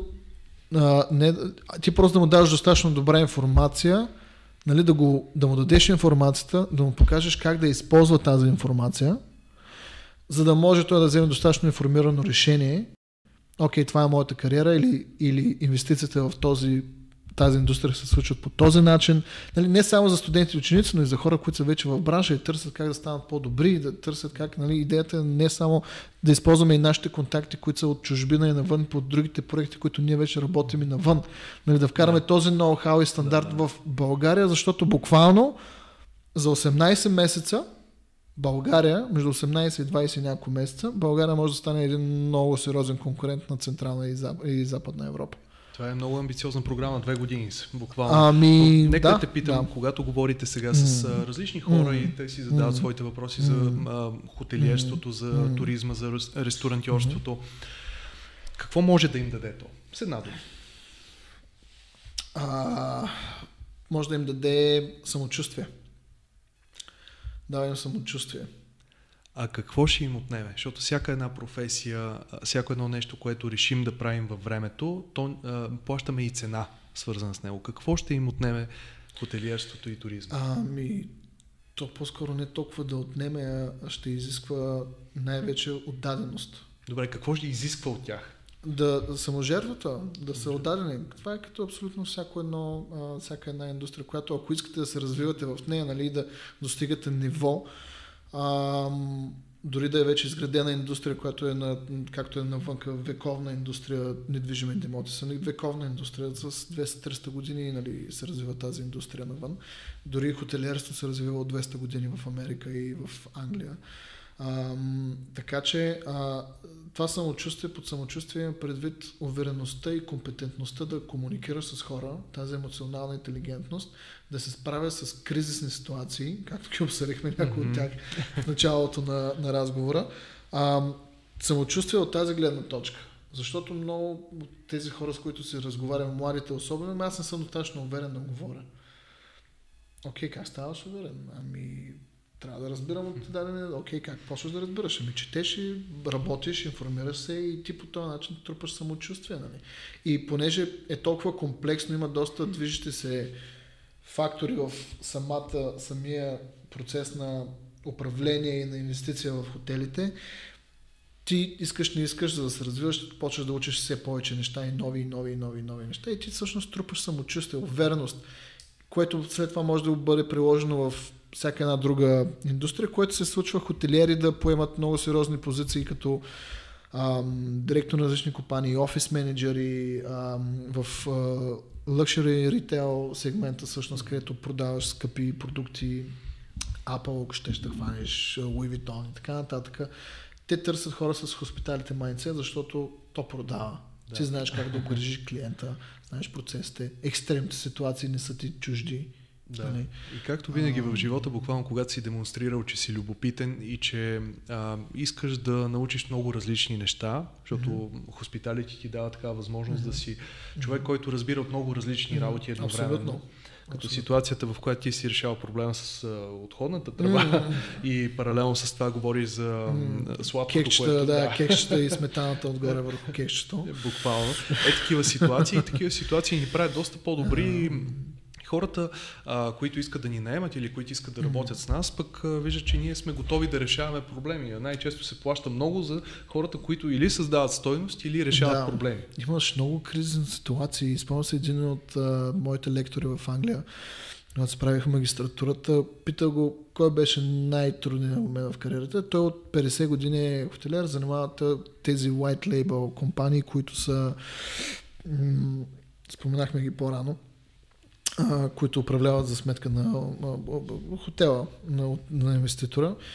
И беше споменал, че имаше много тежък случай, в който се срутва едно стълбище в една стара сграда. Wow. И бяха всички са се наредили да, да, за снимка на тази сватба. Някои остават инвалиди, след това влизат в съдебни процеси, става нереално и той каза, буквално бях на ръба, в смисъл да тотално да бъде затрита цялата компания, струваща милиарди. Нали, точно заради такъв тип инциденти, нали, окей, как се справяш, какво правиш, нали, каква отговорност поемаш за нещата и как се защитаваш и как си сигурен, как оправяш процесите си в хотела и в проучването на сградата или в сторежа, което също трябва да го разбираш като един хотелиер, нали, кои са точките, които биха ти създали проблеми в бъдеще, от, чисто от сградна гледна точка, от сградата. Нали? Толкова е комплексно. Да. Но аз, аз да. си мисля, че тук основното предизвикателство да. е на човека, който е в тази ситуация, как изобщо излизаш от тази ситуация, как се запазваш. Поемаш отговорност. Да. Поемаш отговорност, Тия анализираш. Това трябва да е такова самообладание. Абсолютно. И, такова... Затова казах самочувствие, нали? Да. смисъл да знаеш, че си преминал неща, които много малко хора имат енергията, капацитета и нервите да го, да го, да го да го изживеят. Да. И хотелери са една много специфична порода, дори от инвестиционна гледна точка, пак защото тези неща афектират много всеки един от нас и в ежедневието, и в семейството, и, в, и на работа, и, и ти ако не ги анализираш добре и не правиш така, че да предотвратиш тези елементи, което тук идва развитието, и да се информираш достатъчно кои са нещата, които могат да бъдат предотвратени, нали, там идва вече самочувствието. Там вече идва да, да си уверен във всяко едно нещо. В, в, а... И това всъщност предизвиква много млади хора да влязат в тази индустрия. И тези неща, според мен, трябва да се говорят на младите хора, да се реши проблема с кадрите, е да, да бъдат достатъчно информирани колко предизвикателна и готена и секси може да бъде тази професия.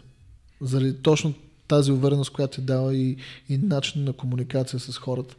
И им дава допълнително mm. с това две много ключови неща, поне според мен. Mm. Първото е възможност за професионално развитие, О, да. т.е. нещата не стигат само единствено Mm. до сервитьор в лятна вакансия, О, не. нито пък Не, рецепционист не. на, Не, на някой не. хотел. И второто нещо а, дава ти удовлетворение, може би. Ами Тези да. лични истории, за които си говорихме по-рано, Абсолютно, това е страхотно удовлетворение. Човек се чувства стойностен, когато може да дръпне назад да каже бях в дадена ситуация, бях в дадена битка и оцелях. Да, сега ако ми се случи, аз имам един много тежък казус, нали, от който съм се научил и м- ще го споделя в някой друг подкаст, но а, а, нещо, което се случва доста често на хотелерите с смъртен случай на място. А, това беше всъщност, може би, един от най-предизвикателните ми моменти, и, но, но връщайки се назад и осъзнайки, че съм бил само на 25 години и съм с- Буквално пред мен се е случило тази случка с, с смърт на, на даден човек и, и, и си казваш, чакай малко. Окей, оцелях на това нещо, знам как да предотвратя такъв тип а, ситуация, знам как да бъда по... А, наясно и да, да наблюдавам предпоставките за такъв тип нещо и как да ги елиминирам. И когато знаеш, че си преминал през такова нещо, ти със сигурност аз се чувствам в момента много по-малко неща могат да ме изплашат и следователно аз знам, че мога да се справя с много повече ангажименти. Нали? И Това, това всъщност младите хора го търсят. буквално. Да. Ами Някаква да. лична ситуация, да, която на да, 25 да, са- да, да. И то си поставя ситуация, която не се е избрал, Да. не зависи от теб. Ти нямаш никаква отговорност, че се случва, но имаш отговорност, че се случва пред теб и ти трябва да вземеш. И, и, и целият екип и персонал гледа към теб. Хора, които са на с 20-30 години по-големи от тебе, гледат към теб. Ти какво ще направиш? Ти Да. как ще реагираш като лидер в тази ситуация? Нали? И всъщност ти на една възраст, много малка възраст, можеш да, да, да, да се научиш да поемаш отговорност. И това много малко професии и индустрии ти го позволяват. Казваш нещо много, много важно, нещо, което не бяхме засегнали Да, между в разговора. да, да. Ние си говорихме за храна, за хубави неща. да, да, да. Обаче, а, нали, ти си изпаднал в една много тежка ситуация. Да. За мен това, което наистина е важно в случая е тази комуникация, хората да си представят понякога колко е трудно да поемеш отговорност и понякога колко е трудно да застанеш някаква ситуация, в която всички погледи са вперени в теб. И от теб зависи как ще реагираш. а, И то понякога самия изход на ситуацията не зависи от теб. Но зависи как другите хора ще разчитат съответната ситуация. Дали Да. ще имат добрия пример, а, дали ще видят а, това, което на английски е coward. Т- Тоест Мгм. един човек, който е страхлив, човек, Мгм. който ще направи стъпка назад, човек, който ще а, прехвърли върху други хора отговорността. Абсолютно. Ето това е лидерството и то лидерството няма цвят, няма раса, няма, няма индустрия, ако щеш. То може да се случи в много различни ситуации при различни типове хора. Отговорност. Просто Да. осъзнаването от какво ти дава отговорността и защо е полезна за теб. Нали, Това нещо е много важно, защото и много малко хора всъщност са готови да поемат тази отговорност, което няма нищо лошо в него. Няма нищо лошо в него, не е за всеки. А, но Но с нея идват и успехите. с нея идват и успехите, с нея идва и развитието и с нея идва а, доверието на хората в, в, в, в теб Да. и, и се чувстваш по-добър. Скъпи зрители, аз мисля, че с та- тази фраза, която Борис току-що каза, няма какво по-добре да завърши Да. нашия разговор, Абсолютно. който завършва за втори път, ако трябва да сме честни сега. А, Толкова беше добре, че го повтаряхме. Да. И нали, аз сега си казвам, че а, Борис със сигурност ще дойдеш още веднъж, още два пъти, още три пъти. Супер. Всеки път с теб имаме теми да си говорим поне за 5, 6, 7 часа. Правили сме го, ще го направим пак и пред камера. Да, yes. А, няма да издаваме на хората къде е съкровището и къде са тайните. Може би другия път. Може би другия път Или също ние пуснахме, ние пуснахме такива Тизери хинтове, малки. тизери, така че събирайте ги. Само мога да ти благодаря за това, че прие, че ми гостува тук и още повече мога да пожелая успех на New Norm Hospitality като проект, защото а, хотелиерството, туризма, пътуването първо ми е една тема, която е близко до сърцето ми, тъй като аз ви разказах, че съм бил част от това нещо като по-малък, в миналото съм се занимавал. И второ, мисля, че България е едно прекрасно място, което има толкова много какво да покаже, има и страхотни хора, които имат голям потенциал, но но чакат някой да им покаже как да реализират този хоспитал и мисля, а, този потенциал. И мисля, че вие сте хората, които наистина могат да играят ролята на мост между и... потенциал и реализацията на този потенциал. Буквално ти каза точните думи, които използваме почти всеки път, когато се срещаме с екипа. Точно ние сме моста към информиране и свързване на всички страни в, и стейкхолдери, които не си работят, не си говорят и не си комуникират а, в индустрията. Дами и господа, Борис Левтеров, човек, който до няколко години ще управлява между 150 и 200 хотела, минимум, казваме го минимум, и му го желая от сърце и му желая да ми дава поне отстъпки за хотелите. Благодаря ти, Боре, наистина, че дойде. Yes един от важните въпроси, които се задавам за всяко едно нещо, което се случва в професионалния ми личния въпрос е защо. Смятам, че всеки един от нас е хубаво да се го задава този въпрос във всяко едно негово начинание, а, за да може да има ясна цел и да разбере малко повече как да подобри обстановката си, как да подобри живота на другите и как всъщност да стане по-добър и да развива професионално и личностно.